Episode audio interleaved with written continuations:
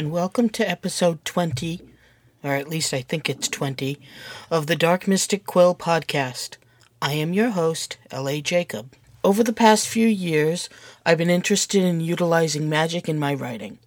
What can I offer the muse to get the writing going? What spirit, what energy, what god or goddess can help me when it comes to writing? Today we'll explore some of my possible answers to those questions, but first, I gotta pay the bills. This episode is brought to you by Paper Angel Press. Paper Angel Press is accepting submissions of almost any genre at the following email address, submissions at paperangelpress.com. If you have a moldering manuscript, polish it up, get it to a high sheen, and send it. It doesn't cost you anything except anxiety. What's the worst that could happen, right? You won't get a form rejection from them, but they will tell you some of the things that you might need to work on to get it into a publishable form. They're really great to work with.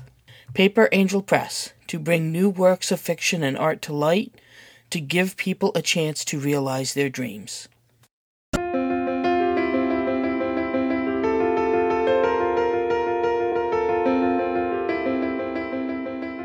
I work with the Greek pantheon.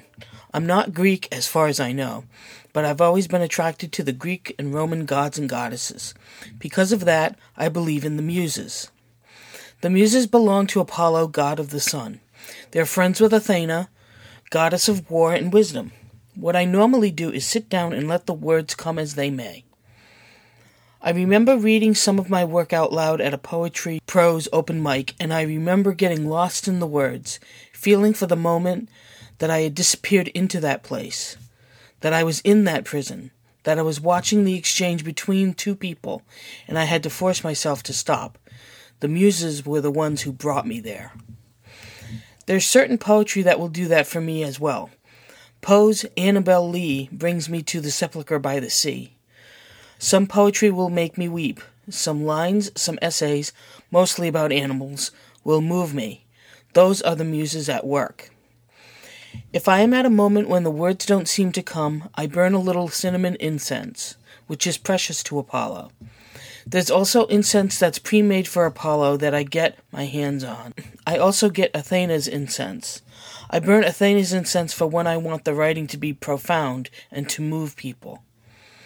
When I'm really stuck, as I am now with one of my stories, I do, or I really should do, a full-fledged ritual where I call down the power and knowledge of the Muses to infuse me and help me write. Being that the novel I'm trying to write about is war, I may do a ritual to call upon Athena and the Muse of Tragedy, Melpomene, which I'm probably mispronouncing, to help me.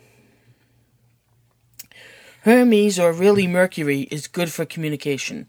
I wear a seal of Mercury as a pendant, so I can communicate better in general. I'm not the only one. I know of one other writer who is a pagan as well, and he wears the same medallion as I do.